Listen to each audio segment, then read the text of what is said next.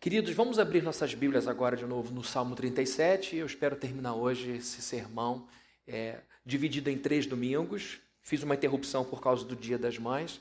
Então, está lá no nosso canal do YouTube, Igreja Plena. Você pode botar lá Igreja Plena de Caraí, eu acho que tem que botar tudo. Você vai achar, inscreva-se lá. É, e aí você vai receber sempre os avisos com relação a novos sermões. E hoje a gente retoma a sequência e vamos ler a partir do verso 21. Nós vamos ler do 21 ao 40, é uma leitura um pouquinho mais extensa, então peço a atenção de todo mundo para a gente poder alcançar o objetivo que é meditar sobre o texto da melhor forma. Diz assim Salmo 37, a partir do verso 21. Os ímpios tomam emprestado e não devolvem, mas os justos dão com generosidade. Aqueles que o Senhor abençoa receberão a terra por herança, mas os que ele amaldiçoa serão eliminados. O Senhor firma os passos de um homem, de uma mulher, com certeza, quando a conduta deste ou desta o agrada. Ainda que tropece, não cairá, pois o Senhor o toma pela mão. Já fui jovem, agora sou velho, mas nunca vi o justo desamparado, nem seus filhos mendigando o pão. Ele é sempre generoso e empresta com boa vontade. Seus filhos serão abençoados. Desvie-se do mal e faça o bem, e você terá sempre onde morar. Pois o Senhor ama quem pratica a justiça e não abandonará os seus fiéis. Para sempre serão protegidos, mas a descendência dos ímpios será eliminada. Os justos herdarão a terra e nela habitarão para sempre.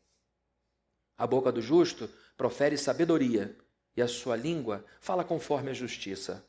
Ele traz no coração a lei do seu Deus, nunca pisará em falso. O ímpio fica à espreita do justo, querendo matá-lo, mas o Senhor não o deixará cair em suas mãos, nem permitirá que o condenem quando julgado. Espere no Senhor e siga a sua vontade. Ele o exaltará, dando-lhe a terra por herança. Quando os ímpios forem eliminados, você o verá Vi um homem ímpio e cruel florescendo como frondosa árvore nativa, mas logo desapareceu e não mais existia, embora eu o procurasse, não pôde ser encontrado. Considere o íntegro, observe o justo. Há futuro para o homem de paz, para a mulher de paz. Mas todos os rebeldes serão destruídos. Futuro para os ímpios nunca haverá. Do Senhor vem a salvação dos justos. Ele é a fortaleza na hora da adversidade. O Senhor os ajuda e os livra. Ele os livra dos ímpios e os salva, porque nele se refugiam. Só até aqui. Vamos orar. Senhor, é a tua palavra, linda, poderosa, capaz de por si fazer tudo o que é necessário. O Senhor não precisa de pregador, o Senhor não precisa de ser humano, o Senhor não precisa de gente que tem o potencial de, de deturpar, de tentar diminuir a grandeza da tua palavra, mas o Senhor escolheu esse caminho. E eu te peço então que o canal flua com largueza. Que em nome de Jesus o Senhor abençoe o pregador, o mensageiro, para que a mensagem chegue diretamente a corações preparados pelo teu Espírito Santo. Que as mentes estejam abertas, predispostas, sem preconceitos, que os corações estejam sendo acolhedores nesse momento e que nós possamos sentir a tua presença. Agora eu quero te pedir, em nome de Jesus, que qualquer espírito caído, qualquer demônio que estiver aqui, que ele seja repreendido em nome de Jesus. Nós não admitimos aqui a presença de espírito que não seja apenas o seu. Nós os repreendemos em nome de Jesus, invocamos, clamamos, pedimos o derramamento do Espírito Santo de Deus e que os teus querubins, os teus serafins, os seus anjos estejam aqui dentro cuidando de nós, de cada metro quadrado.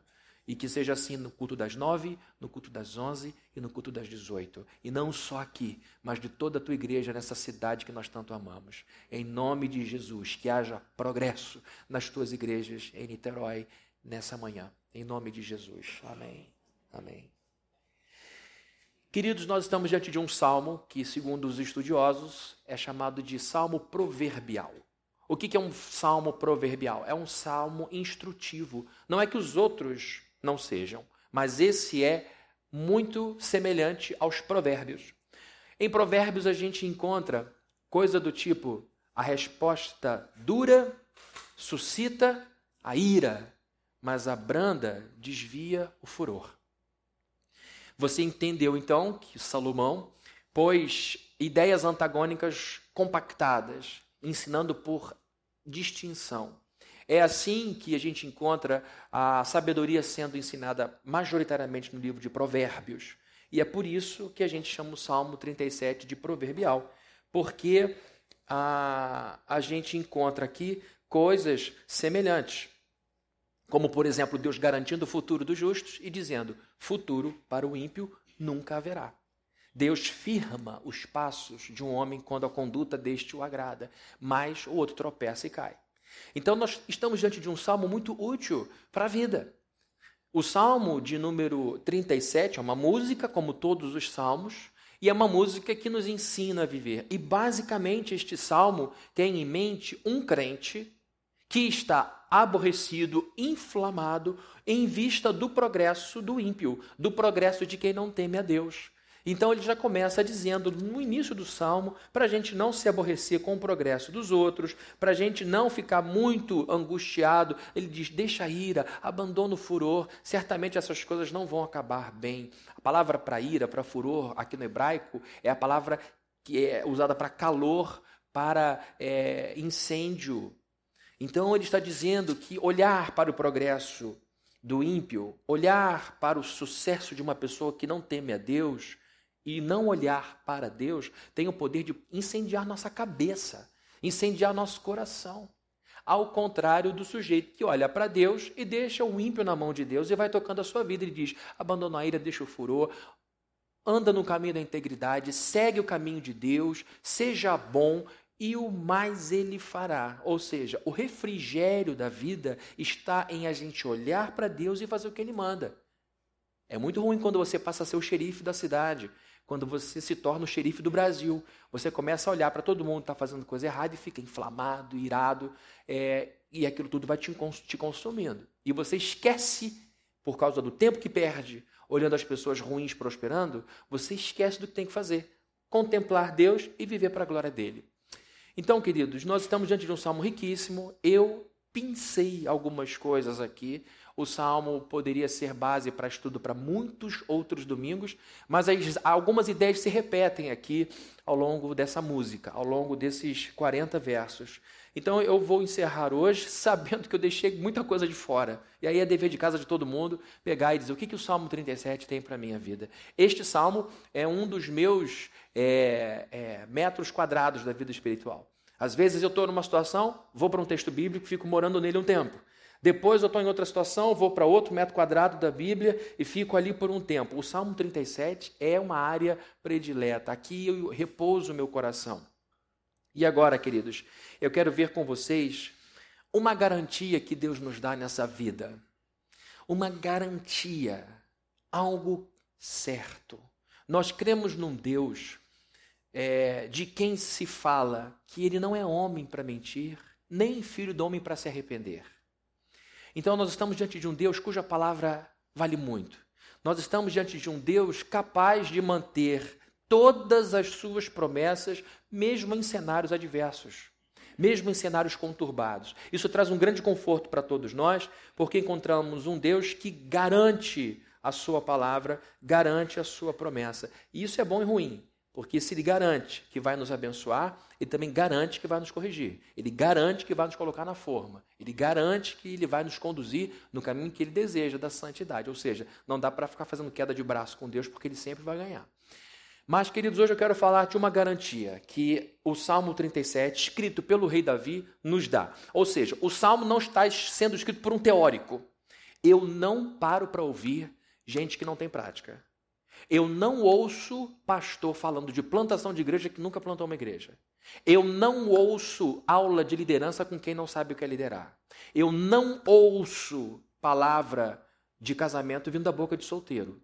Porque tem que ter experiência, tem que ter vivência. Então o Salmo 37 foi escrito por um grande general. Um homem que combateu, um homem que lutou, um homem que teve problemas sérios na vida de conduta moral, mas um homem também que teve uma vida com Deus muito intensa. Então, o Salmo de Davi é escrito por um homem, o salmo que ele escreveu é escrito por alguém que viveu essas coisas, que escreveu essas coisas, e tem autoridade para falar, e por isso pode ensinar. Então, queridos, qual é a garantia que temos quando lemos esse salmo aqui? Temos muitas, mas eu vou falar só de uma. Nós veremos que o Salmo 37 nos mostra que Deus nos garante uma vida segura. Deus nos garante uma vida segura. E por seguro, hum, ou segura, não entenda sem problema, porque eu estaria indo contra o que Jesus falou. Nesse mundo tereis aflições, vocês terão problemas, mas tenham um bom ânimo, porque eu venci esse mundo, eu venci esse sistema. A segurança que este salmo nos dá não é isenção de problema. A segurança que esse salmo nos dá é uma estrutura interior inabalável.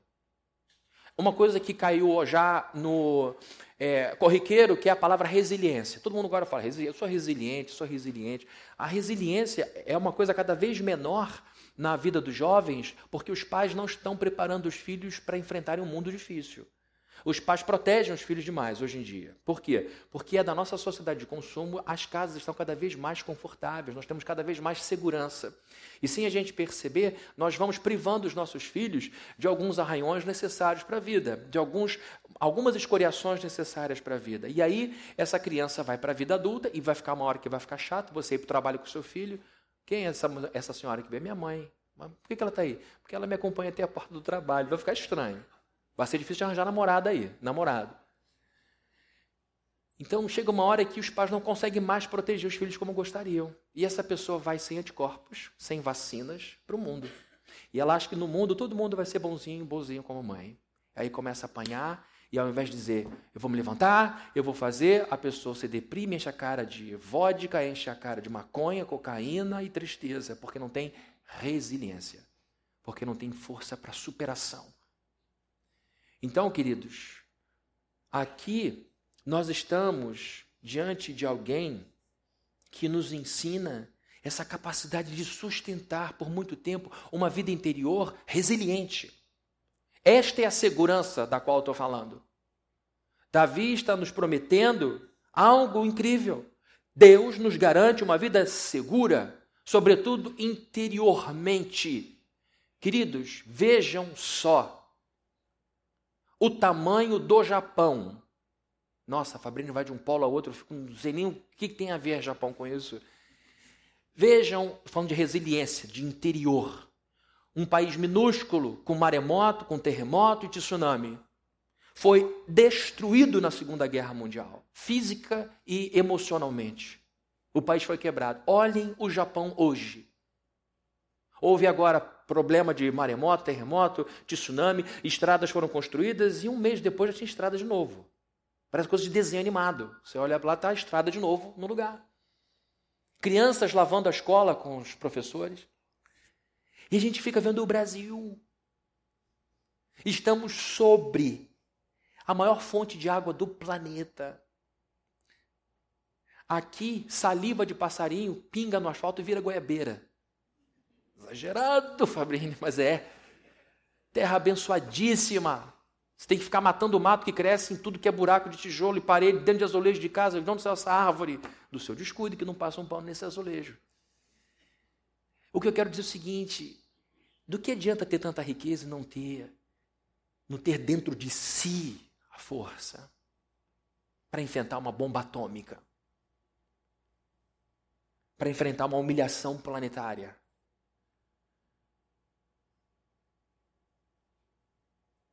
A segurança interna é fundamental. Porque você pode ser uma pessoa recheada de dinheiro. Você pode ter nome sobrenome. Você pode ter muitas coisas que servem como escudo para uma vida difícil.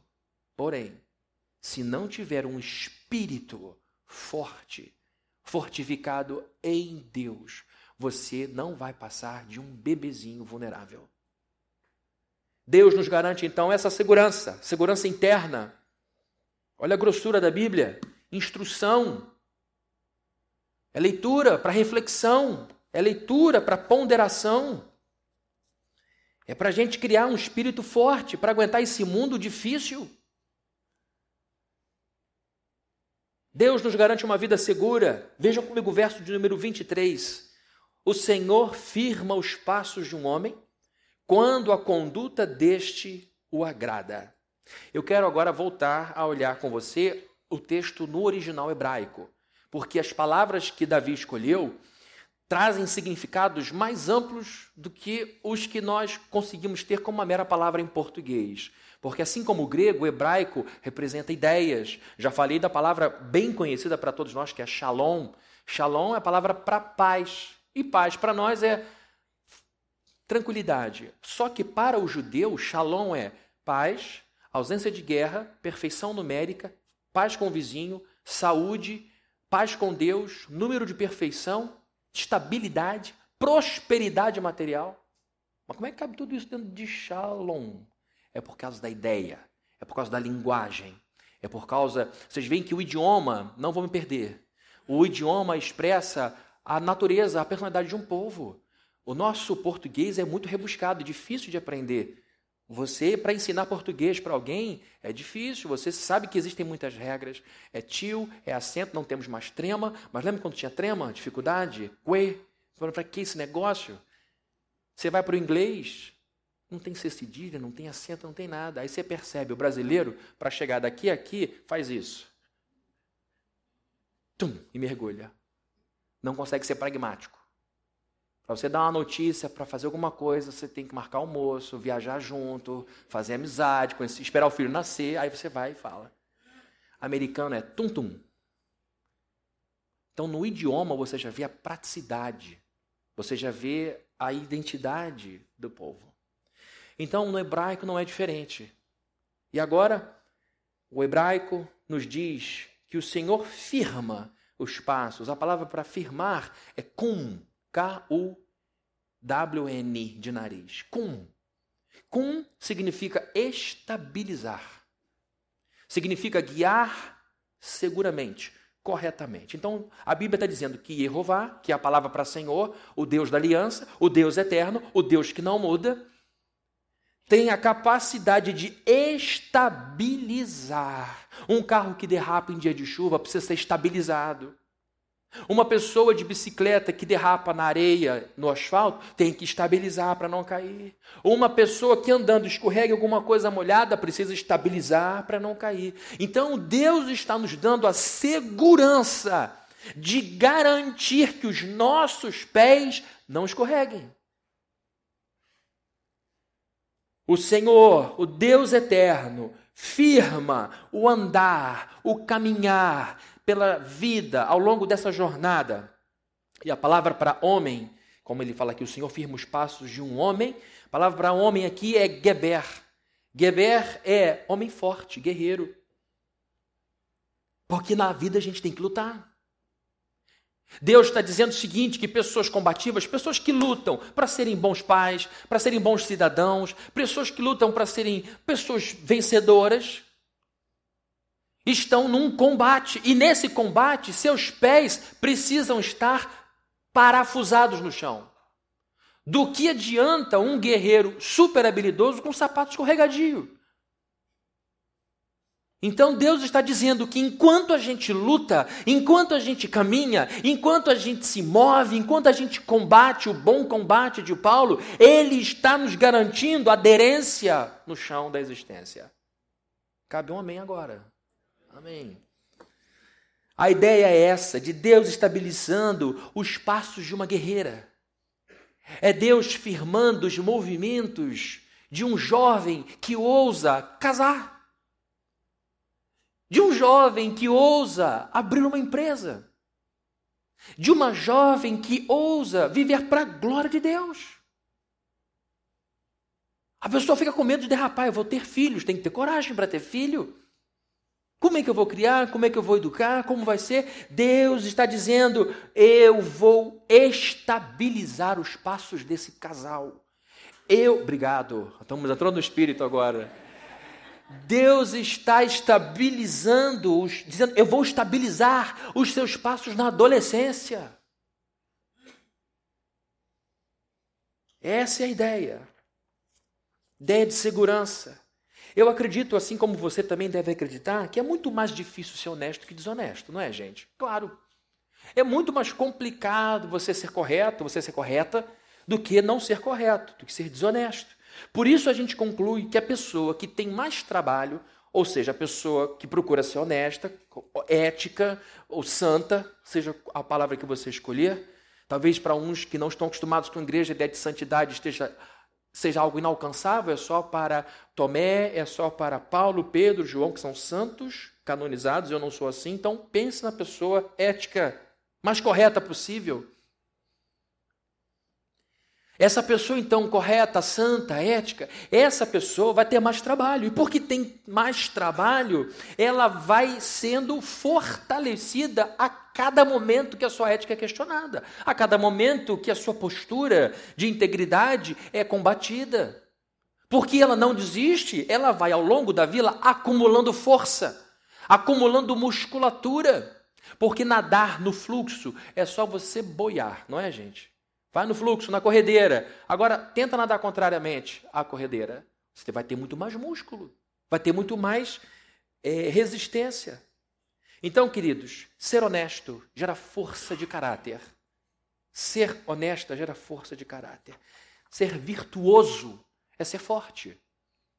Ser virtuosa é ter força. Por quê? A palavra virtude no latim é virtus, que também tem virtutis, que significa força corpórea, força de alma, energia.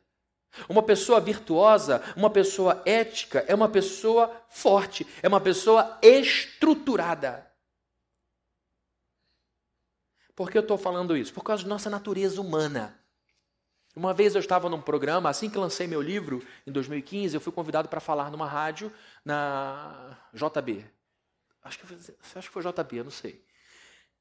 É, e aí, a pessoa, éramos eu e uma psicóloga. Eu falei, vai dar problema, porque é um livro sobre masculinidade cristã, ela é uma psicóloga secular, vai dar conflito. Não teve conflito, a gente foi bem na, na conversa. E numa hora, a âncora do programa falou: para vocês dois, a natureza humana, a maldade, é uma coisa aprendida ou a maldade é uma coisa é, herdada? Ela se antecipou e na minha cabeça ela dizia, é uma coisa aprendida, cultural, todo mundo nasce bom e se torna ruim no mundo. Quando ela começa a responder, ela diz, a maldade é uma coisa herdada. Uma, uma psicóloga com seus quase 30 anos de vivência. De onde a gente, a gente. E eu falei, é verdade, eu concordo com a minha amiga. Agora ela ficou amiga, porque ela falou igual a mim e ficou amiga. De onde sentir essa ideia? Larga uma criança para ser criança. Desde cedo. Eu ouço as histórias, porque minha esposa é do departamento infantil, ela lidera o departamento infantil. É criança que rouba chupeta de outra criança. É criança que vai fazer carinho, esmaga a bochecha do outro e faz assim, tremendo a cabeça. É criança que fica com ciúme porque a tia deu atenção para outra. A maldade está ali dentro já. Poucos são os atos de, bom, de compaixão naquele departamento infantil. Para a gente educar uma criança, a gente tem que gastar muita energia. Para a gente deseducar uma criança, o que a gente tem que fazer? Isso aqui, ó, olhem para mim. Como deseducar uma criança? É difícil, hein? Só fazer assim, ó. Nada. Nada. Agora, para criar um adulto responsável, você precisa suar a camisa por 40 anos nos padrões de hoje.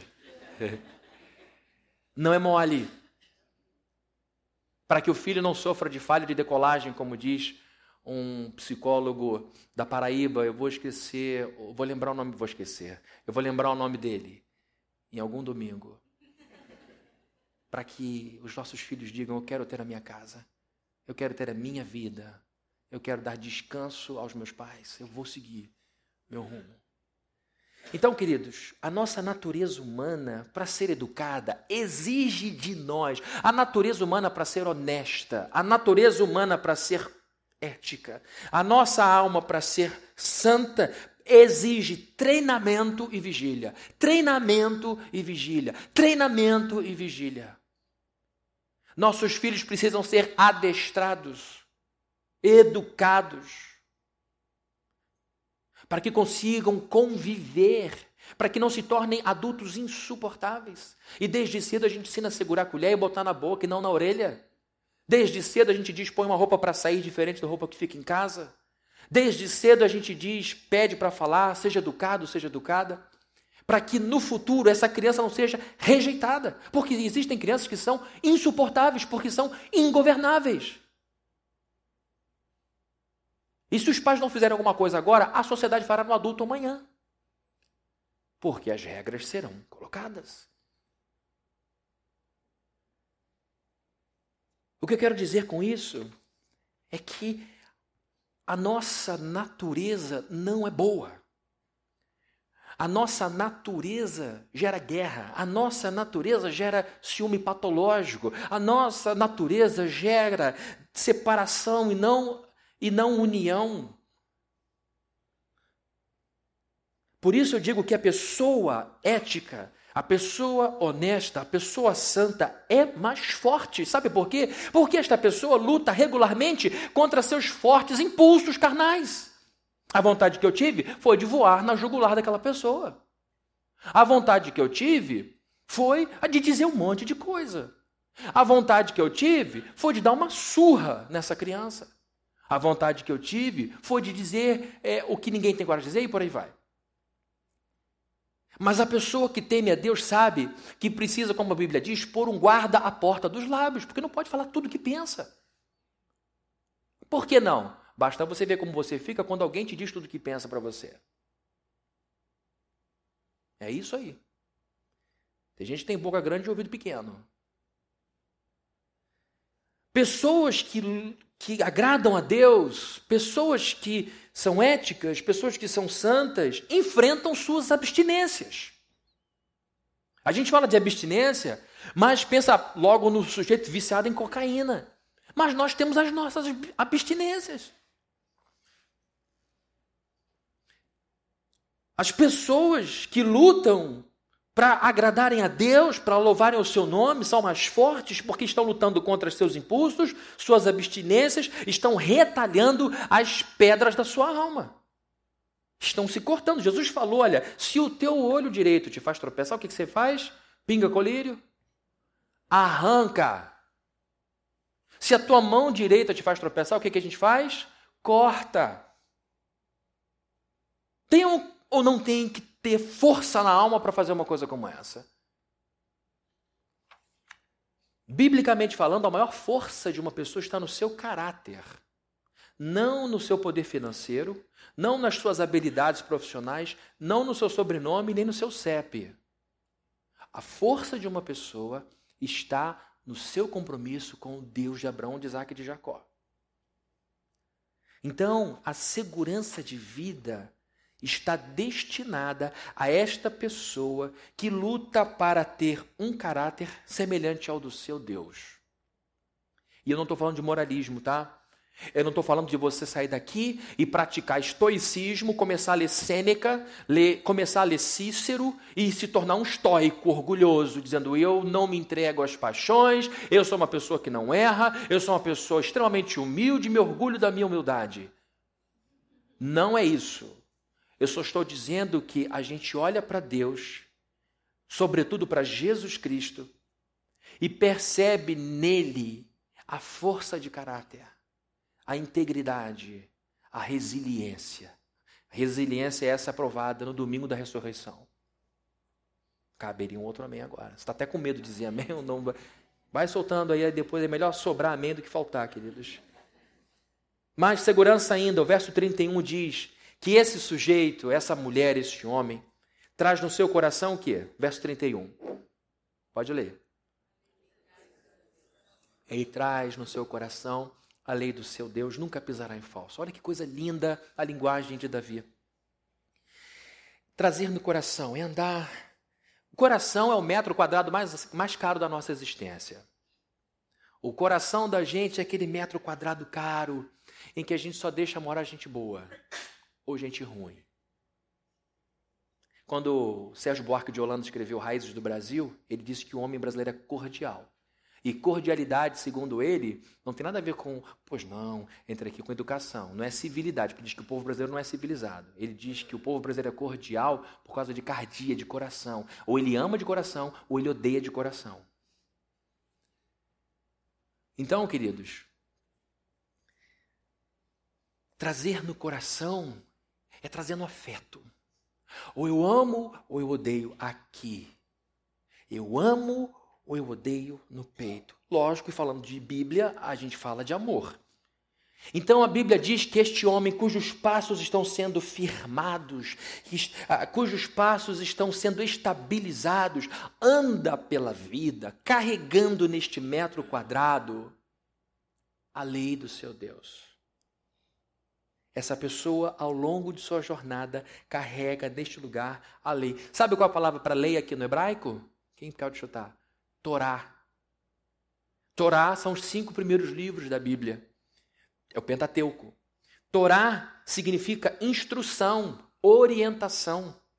Vejam só, esse sujeito cujos pés estão sendo guardados por Deus, cuja vida está estabilizada pela força de Deus, este guerreiro, este homem que combate, essa mulher que luta, sabe que pode lutar com a certeza de que seus pés não vão vacilar, porque existe um Deus Todo-Poderoso que firma os seus passos, que ampara, que ajuda.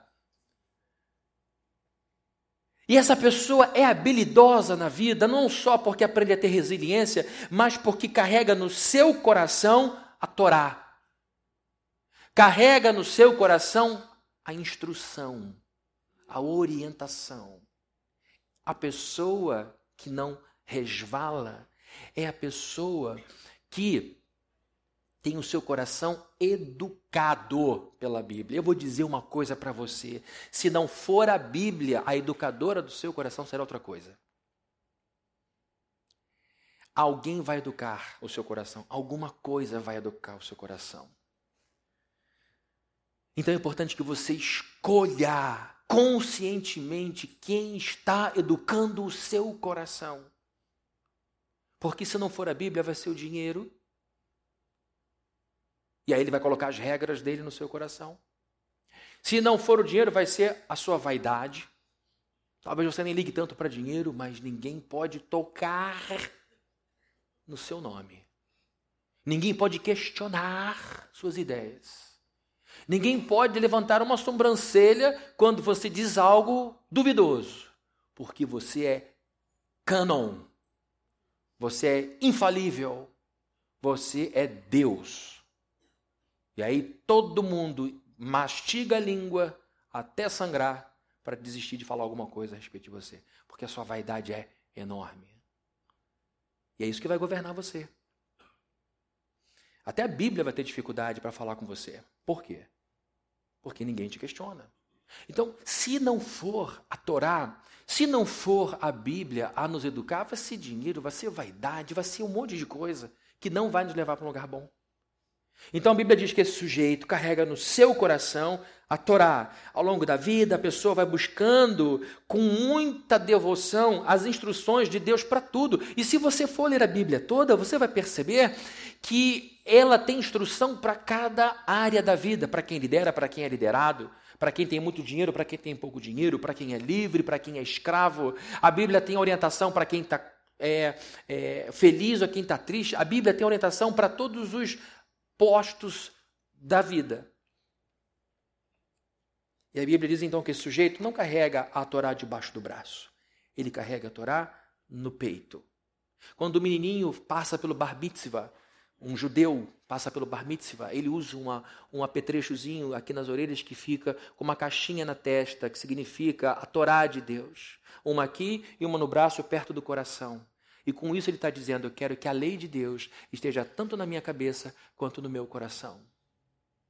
Eu quero ser um homem, porque a bar mitzvah é filho da lei, significa eu agora sou responsável por minha postura diante de Deus. E quando ele usa esse negocinho na testa, negócio no braço perto do coração, ele está dizendo que eu quero que meus pensamentos, a minha razão, seja a razão de Deus e os meus sentimentos sejam os sentimentos de Deus. Carregar a lei de Deus no seu coração para você nunca pisar em falso. Pisar em falso no hebraico aqui é maad, tremer, balançar. Quem anda pela vida, carregando as instruções de Deus no coração, anda sem escorregar, anda evitando quedas, lesões e dores. Há um mês atrás, eu indo bem cedinho para a academia, uma senhorinha com um vestido até aqui, mais ou menos na canela, com um tênis ASICS, ela estava caminhando, mas estava com roupa de senhorinha de ficar em casa.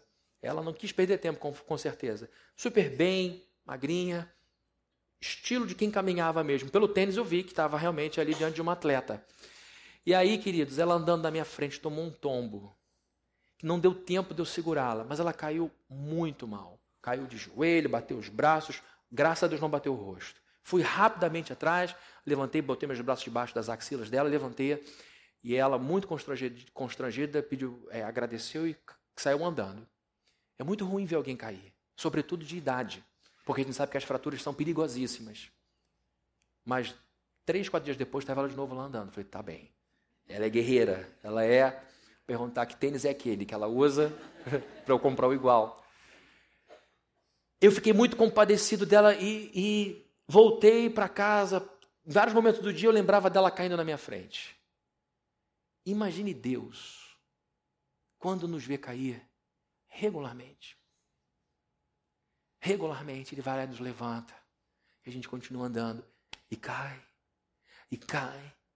E daqui a pouco está com uma fratura aqui, com joelhos que não andam mais, e você envelhece antes da hora e fica todo fraturado, toda fraturada.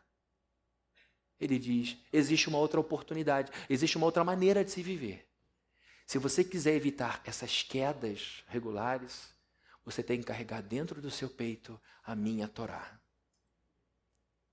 Você tem que carregar dentro do seu coração minhas instruções.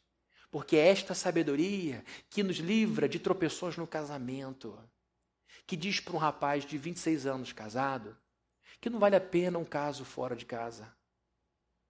Que faz com que uma moça recém-casada de seus 26 também diga assim: Eu posso até ir para a cama com esse garoto bonito, que desperta a minha autoestima, mas eu vou perder a oportunidade de construir a vida de um, ao minha vida ao lado de um homem por muitos anos e construir uma amizade que vai me proteger ao longo de muitos anos.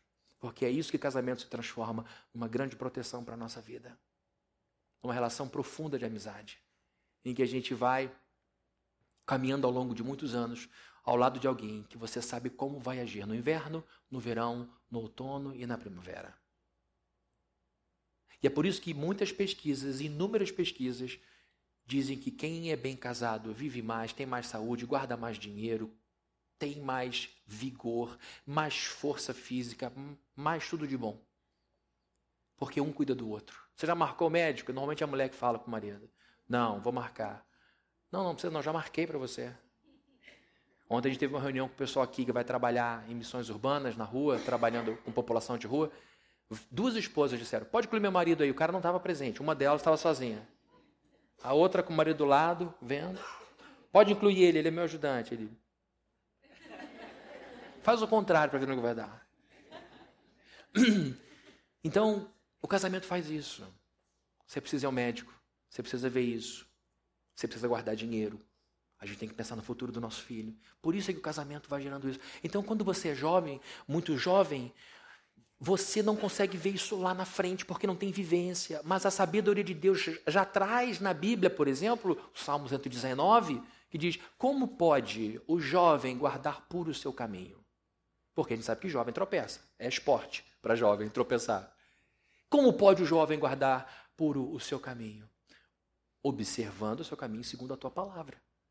Então a Bíblia antecipa problemas e diz: filho, não faz isso.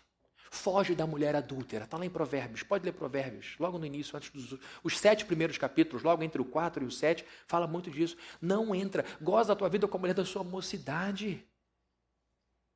Fique com ela. Não entregue sua honra a outras pessoas. Então, quando a gente olha para a Escritura, a gente diz: que ela entrando no coração nos dá firmeza para que a gente não pise em falso e não torça o pé da alma. Porque sabe o que acontece quando a gente tropeça e feio? Tropeçam junto conosco os nossos filhos.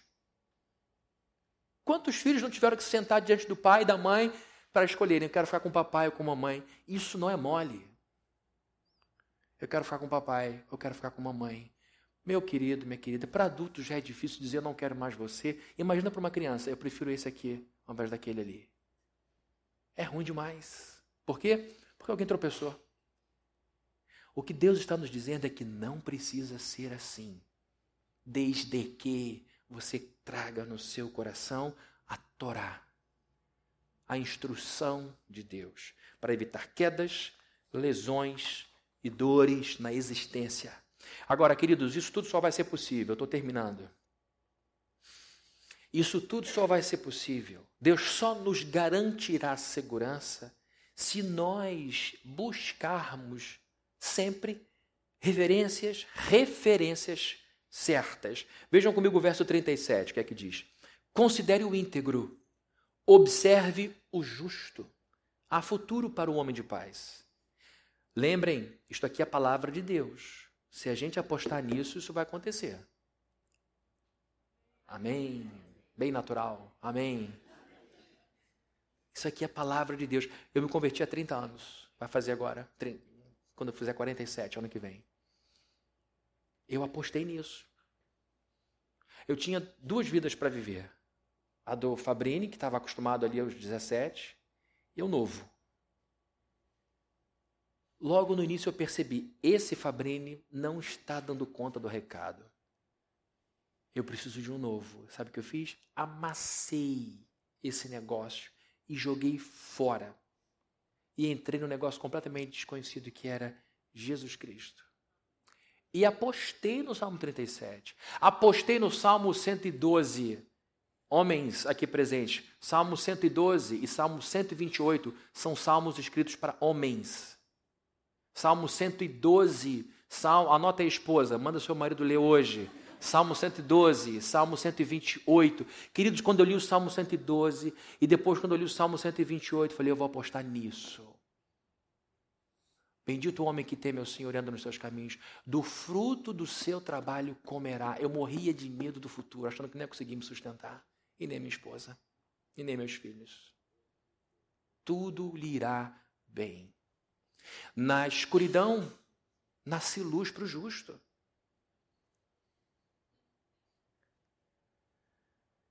Considere o íntegro. Verso 37. Pode projetar, por favor? Considere o íntegro. Observe o justo. Por que, que Davi está falando isso? Porque ele começa o Salmo 37 dizendo: Não se preocupe quando o ímpio prosperar. Não fique olhando para esse sujeito que tira você do sério e inflama a sua cabeça. É assim que começa o Salmo 37. Não se aborreça por causa dos homens maus. O aborrecer no hebraico aqui é queimar, não se queime por ele. Aí agora ele diz no verso 37, ao invés de você ficar olhando para o homem mau, olhe para o homem justo. Observe o íntegro, considere o íntegro, observe o justo. Há futuro para o homem de paz. Ele passa um bom tempo do salmo dizendo: o homem mau vai sumir como o capim de manhã seco. Você vai catar, mas não vai achar. Agora, o justo viverá, viverá para sempre. Então ele diz: tira o olho de quem te esquenta e põe o olho em quem te refrigera. E ele diz então no verso 37: considere o íntegro. Sabe qual é a palavra grega, pra, hebraica, para considerar? Chamar. Tem até uma igreja aqui em Niterói, que é chamar. Chamar significa vigiar, prestar atenção. Então ele está dizendo o seguinte: se você não consegue ficar sem olhar para as pessoas, é difícil a gente viver realmente sem olhar para alguém, pare de olhar para aquele que te inflama. Aquilo ali é problema de Deus. Vou dizer uma coisa aqui que não está no sermão, mas acho que cabe. A Bíblia diz que todas as coisas cooperam para o bem daqueles que amam a Deus. Romanos capítulo 8 foi escrito para confortar quem está sofrendo, crente. Então o Paulo olha para os crentes de Roma, os italianos, e diz o seguinte: vocês estão passando por uma moenda. Não está sendo fácil, mas eu quero dizer para vocês que tudo de ruim que vocês estão sofrendo, por amor a Deus, há de cooperar para o bem de vocês. Maravilhoso. Jonathan Edwards, um grande pastor americano, escreveu o seguinte: se por um lado o crente encontra conforto no fato de saber que tudo que ele passa de ruim na vida por amor a Deus vai redundar em bem, uma pessoa que recebe muitas bênçãos de Deus neste mundo ruim e que não o glorifica, pode ter certeza que cada bênção não devolvida em gratidão coopera para o seu mal. Ele dizia o seguinte: se um crente que sofre continua amando a Deus, mesmo com sofrimento, o ímpio que é abençoado e não agradece, em cada copo d'água fresco, cresce o seu juízo pela ingratidão. Forte, não é, queridos?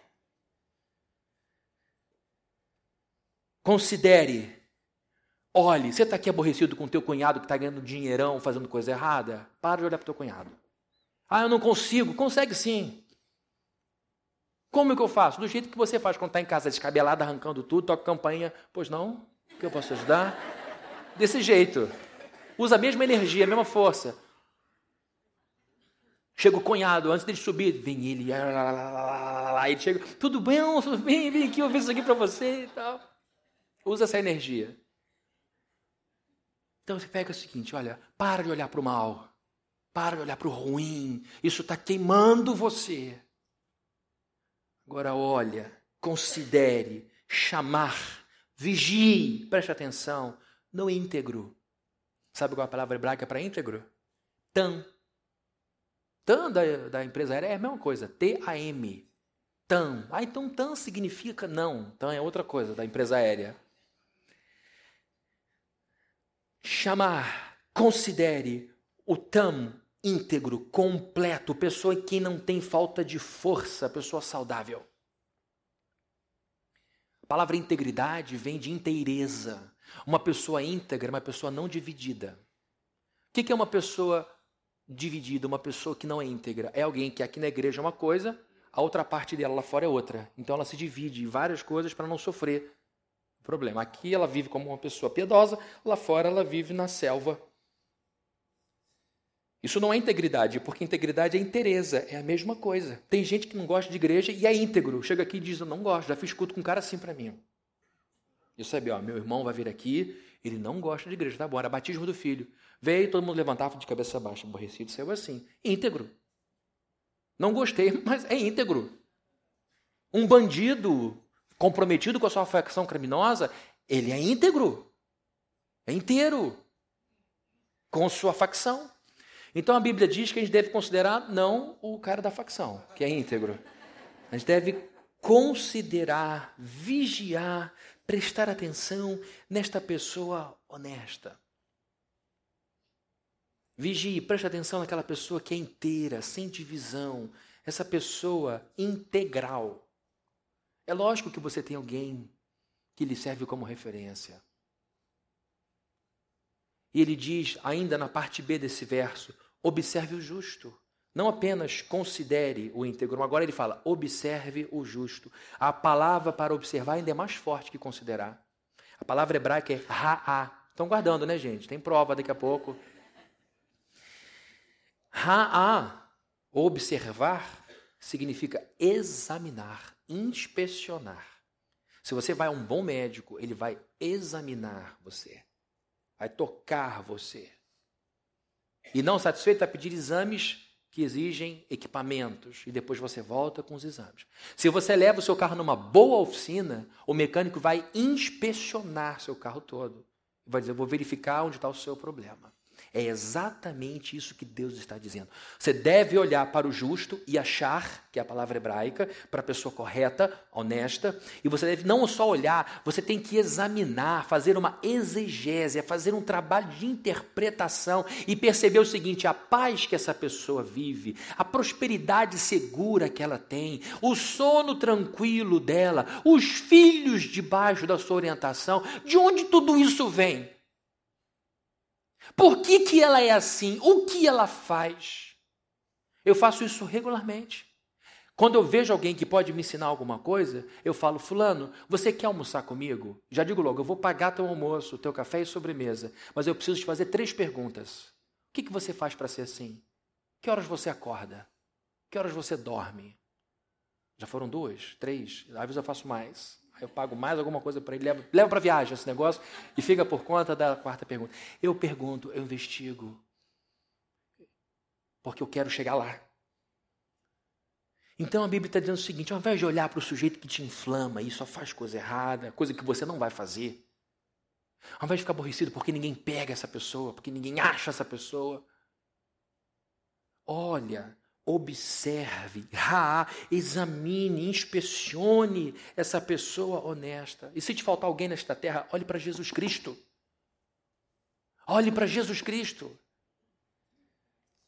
Não há ninguém mais justo que Ele. É. Segundo a Bíblia, essa pessoa íntegra, justa, tem futuro. Ao que ele fala, não é? No verso 37, considere o íntegro, observe o justo. Há o que para ele? Pode projetar, por favor, Ronald? Há o que para ele? Para ela? Futuro. Futuro. O que é que te preocupa mais na vida que o futuro? Ah, o passado eu fiz coisa errada, eu tenho medo que me descubram o futuro. Ah, o passado está ruim, mas é no futuro que você teme o problema. Sabe qual é o nosso grande medo? Já falei disso aqui várias vezes. Sabe qual é o nosso grande problema? É que a gente vive no alhures, no amanhã. Amanhã vai ficar melhor. Amanhã eu vou ter o dinheiro que eu preciso. Amanhã eu vou ter o peso que eu quero. Amanhã, amanhã, amanhã. Essa vida no alhures, no depois, na frente, mata o nosso presente. Quanta sobrecarga, quanta ansiedade quanto ao futuro, meu Deus. O que, que vai ser do meu futuro? O que vai ser do futuro desses meninos, dos meus filhos? O que vai ser do futuro da minha empresa? A nossa ansiedade aumenta muito quando pensamos no futuro. E Jesus falou: não andem preocupados, demasiadamente preocupados com o que vocês vão comer amanhã. Dificilmente a gente está aqui, facilmente a gente está lá. Davi diz o seguinte: é possível viver diferente, ter uma vida diferente. Olhe, examine, observe, anote as lições aprendidas a respeito das pessoas honestas. A vida é uma jornada de longo prazo. O desonesto vive para o hoje, não vive para o amanhã. Diz que está vendo para o amanhã, mas está vivendo para o hoje. Quem pensa com sabedoria, pensa nos desdobramentos de suas escolhas. Pablo Neruda disse: somos todos livres para fazermos o que bem quisermos, mas somos todos escravos das consequências. Então o sábio pensa nos impactos, nos desdobramentos das escolhas do hoje. E o que, que Deus está dizendo para nós? Hoje, viva honestamente. Hoje, Viva para a glória de Deus, sem moralismo, sem altivez, sem arrogância moral. Viva em gratidão pelo que Jesus fez na cruz por você.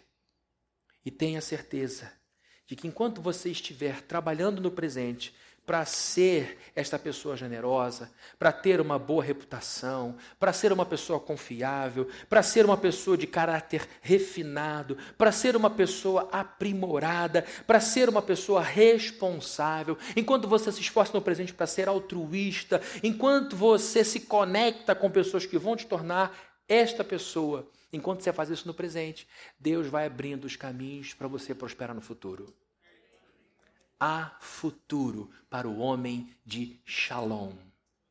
Geber é o homem guerreiro, é a mulher guerreira. Qual é a tua luta? Não é para cortar a cabeça do teu concorrente, não é para maltratar ninguém. A tua luta é para você se tornar uma versão melhor de você mesmo.